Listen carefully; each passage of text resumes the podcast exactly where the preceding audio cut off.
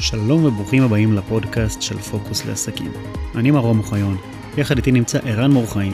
אנחנו הולכים לדבר על מגוון נושאים בעולמות ההתפתחות העסקית, המצוינות, השיווק, הפרסום והמכירות.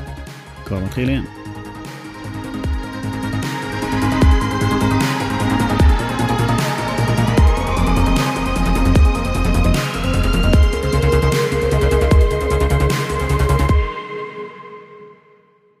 שלום לכל הצופים, בלייב הזה אנחנו הולכים לדבר על קבלת החלטות, על החלטות שצריך לקבל בהקשר אה, ספציפי של הסגר שמגיע אלינו. אנחנו הולכים בעצם להבין אה, מה הדגשים והעקרונות לקבלת החלטות בצורה נכונה, מהו מיקוד שליטה ואיך הוא משפיע עלינו, ומה זאת אומרת נאמנות שווה הכל. אהלן ערן, מה שלומך?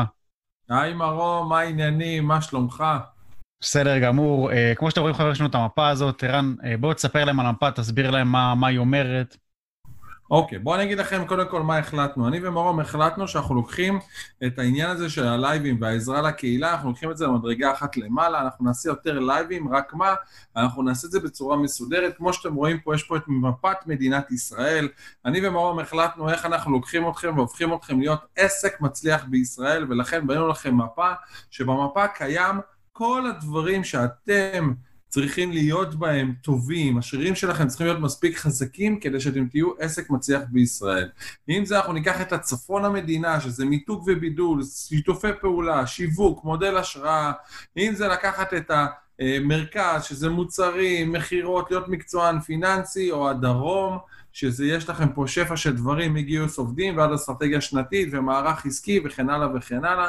היום אנחנו הולכים לדבר על נושא הקבלת החלטות, זהו נושא מאוד מאוד חשוב בעיניי, אני חושב שאנחנו צריכים למפות אותו, כי עכשיו בתקופה הזו במיוחד מרום, אנחנו צריכים לטפל בעניין של הסגר, אנחנו צריכים לדעת לעזור לאנשים ולהראות להם איך באמת אפשר לקבל החלטות בצורה מהירה ולהיות אפקטיביים. אז אני רוצה שכבר נתחיל, אנחנו הולכים לעשות לייבים ממוקדים יותר, קצרים יותר, ענייניים, כדי שאנחנו ניתן לכם את הערך במקסימום ערך מינימום זמן.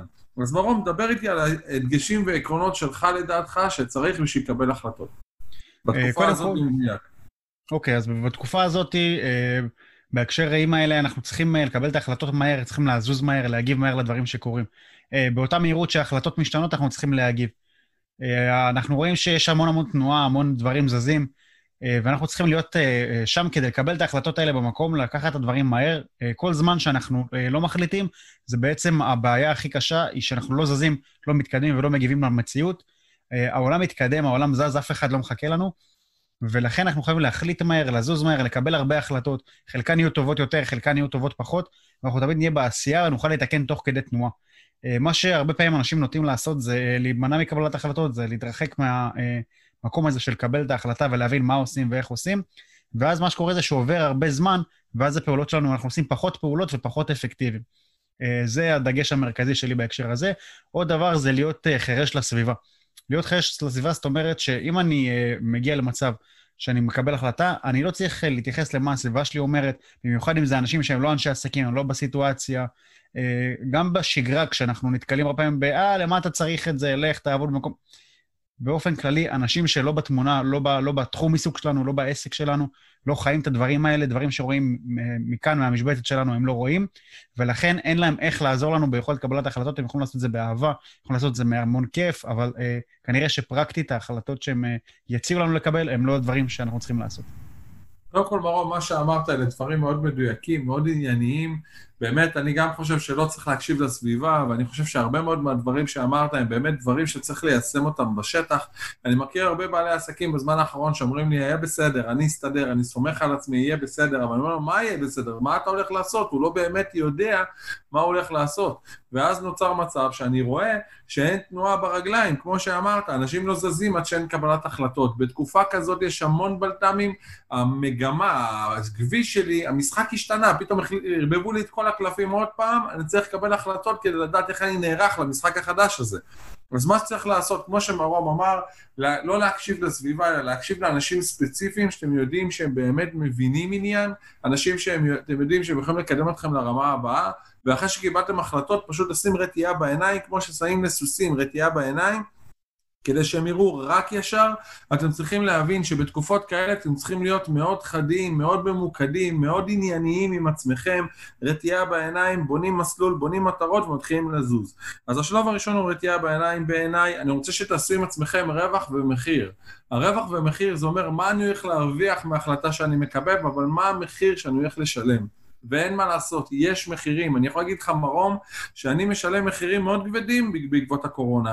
למרות שאני ואתה נערכנו חודשים לפני למה יקרה אם יהיה עוד פעם סגר, יחד עם זאת עדיין אנחנו משלמים מחירים כבדים. מה, הכל משתנה לי, פתאום אני, הפרונטלי יורד, ועכשיו אנחנו חוזרים עוד פעם לזום, חוזרים ללייבים, אז. אנחנו כן שמים דגש ומגבירים את ההילוך בלעשות לייבים, יחד עם זאת, אנחנו כן נפגעים בפרונטלי, בפגישות וכן הלאה. אז הדבר השני שאנחנו מדברים עליו הוא רווח ומחיר, והשלישי, אני מבקש, עם כל האהבה שבדבר ועם כל, ה, אתם יודעים, ההקשבה והנתינה והכל, ועדיין, אני אומר לכם, בלי דרמה.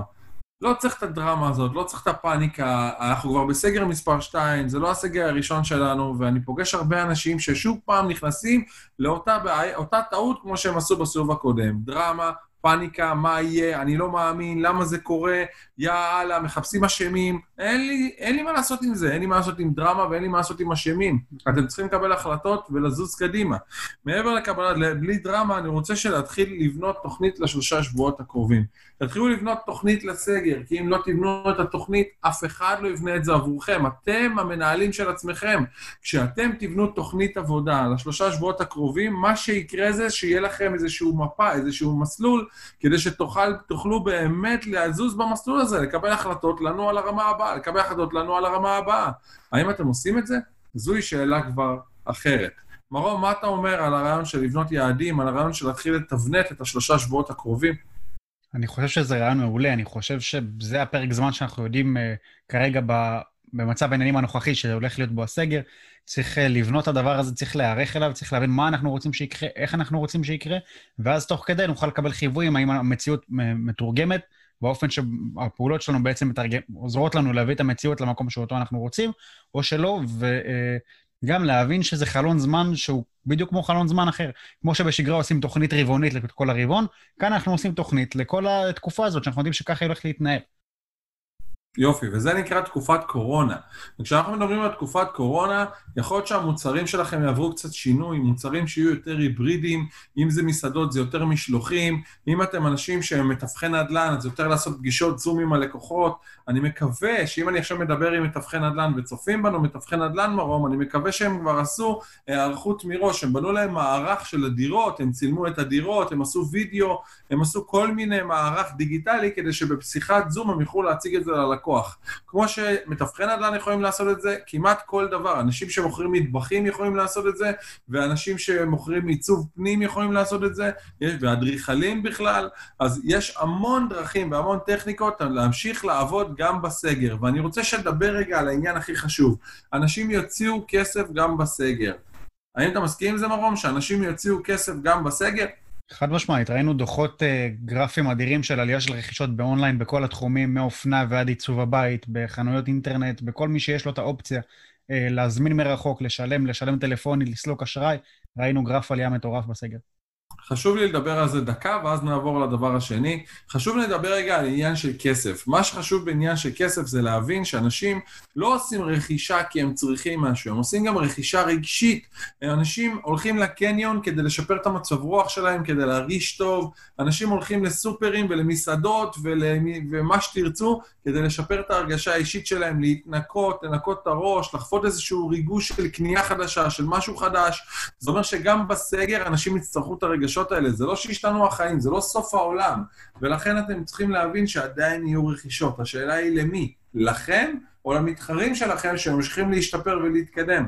אני פוגש הרבה בעלי עסקים שפשוט מורידים את הראש, ככה, פשוט מורידים את הראש, ומנסים, מחכים שהגל הזה יעבור אותם, אבל הגל הזה לא יעבור אותם, הוא ייקח אותם איתו ביחד.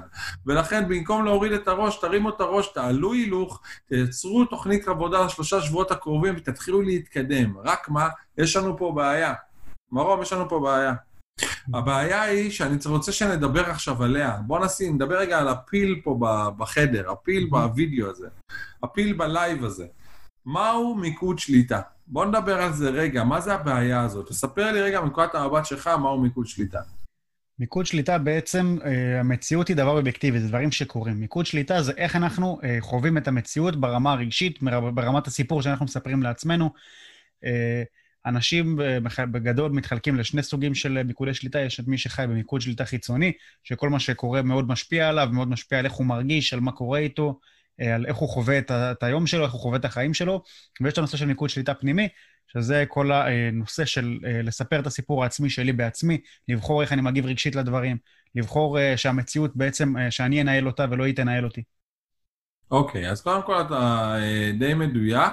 אני רוצה להוסיף לזה עוד נדבך. תראו, הרבה פעמים אנשים שהם רוצים לקבל החלטות, לפני שמקבלים החלטות, הם אומרים, יאללה, למה אני צריך לקבל את ההחלטה הזאת? יאללה, בגלל מי אני צריך לקבל את ההחלטה? הם מחפשים את האשמים של למה הם צריכים לקבל את ההחלטה הזאת. ומי אשם עכשיו? הממשלה אשמה, והוא אשם, וזה אשם, וביבי, וההוא, והזה, והפה. חבר'ה, זה, אין לי מה לעשות עם זה. באמת, באמת, באמת, אנחנו יכולים לדבר עד מחר למה כולם אשמים, ולמה זה לא בסדר, ולמה עכשיו סגר, ומה זה לא מתאים, ועד שהרמנו את העסק, ובאמת אני אומר לך, מרום, אני יכול להגיד לך עליי שאני עבדתי קשה בחצי שנה האחרונה להגיע שוב פעם למקום שהגעתי אליו, ועוד פעם סגר. והסגר הזה פוגע משמעותית בעסק, זה לא יעזור, אנשים יכולים לייפות את הדברים עד מחר.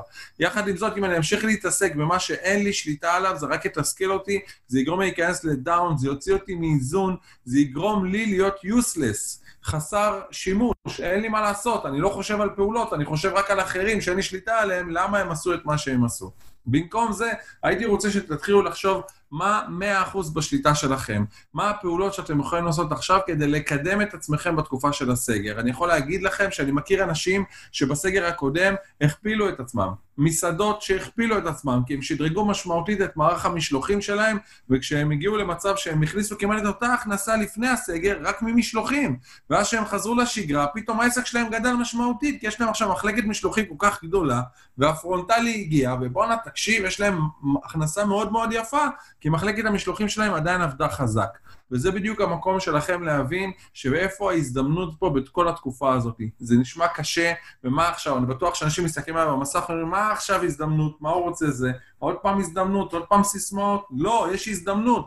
אספר לכם איפה ההזדמנות שלי ושל מרום פה. ההזדמנות שלנו היא להעלות יותר לייבים, היא לייצר יותר חשיפה לקהילה, לעזור לבעלי עסקים, להגיע למצב שאני ומרום נהיה יותר נוכחים, לתת מתנות, לייצר קהילה יותר חזקה, יותר אדוקה, להרחיב אותה, להגיע למצב שאנחנו נותנים לכם יותר ערך ואתם מאמינים בנו יותר ואומרים, יאללה, תעשו גם את הלייב הזה, ותעשו גם את הלייב הזה, ודרך אגב, היינו שמחים שתרשמו פה למטה באירועים, בכל מה שקשור לתכתובות, איזה לייבים הייתם רוצים שתעשה, האם אתם רוצים שנענה על שאלות מסוימות, זה בדיוק הזמן שלכם לכתוב את זה עכשיו בלייב הזה, כדי שאנחנו נענה לכם. הדבר השלישי שאני רוצה שנדבר עליו, ונסכם ככה את השיחה שלנו הקצרה והעניינית הזאת, מה זה אומר נאמנות שווה הכל. אז מה זה אומר, מרום, לדעתך, נאמנות שווה הכל? כשאנחנו מגיעים למצב שבו קיבלנו החלטה, אנחנו לא יכולים אה, לבחון אותה על בסיס ה... אה, אה, כמה צעדים ראשונים.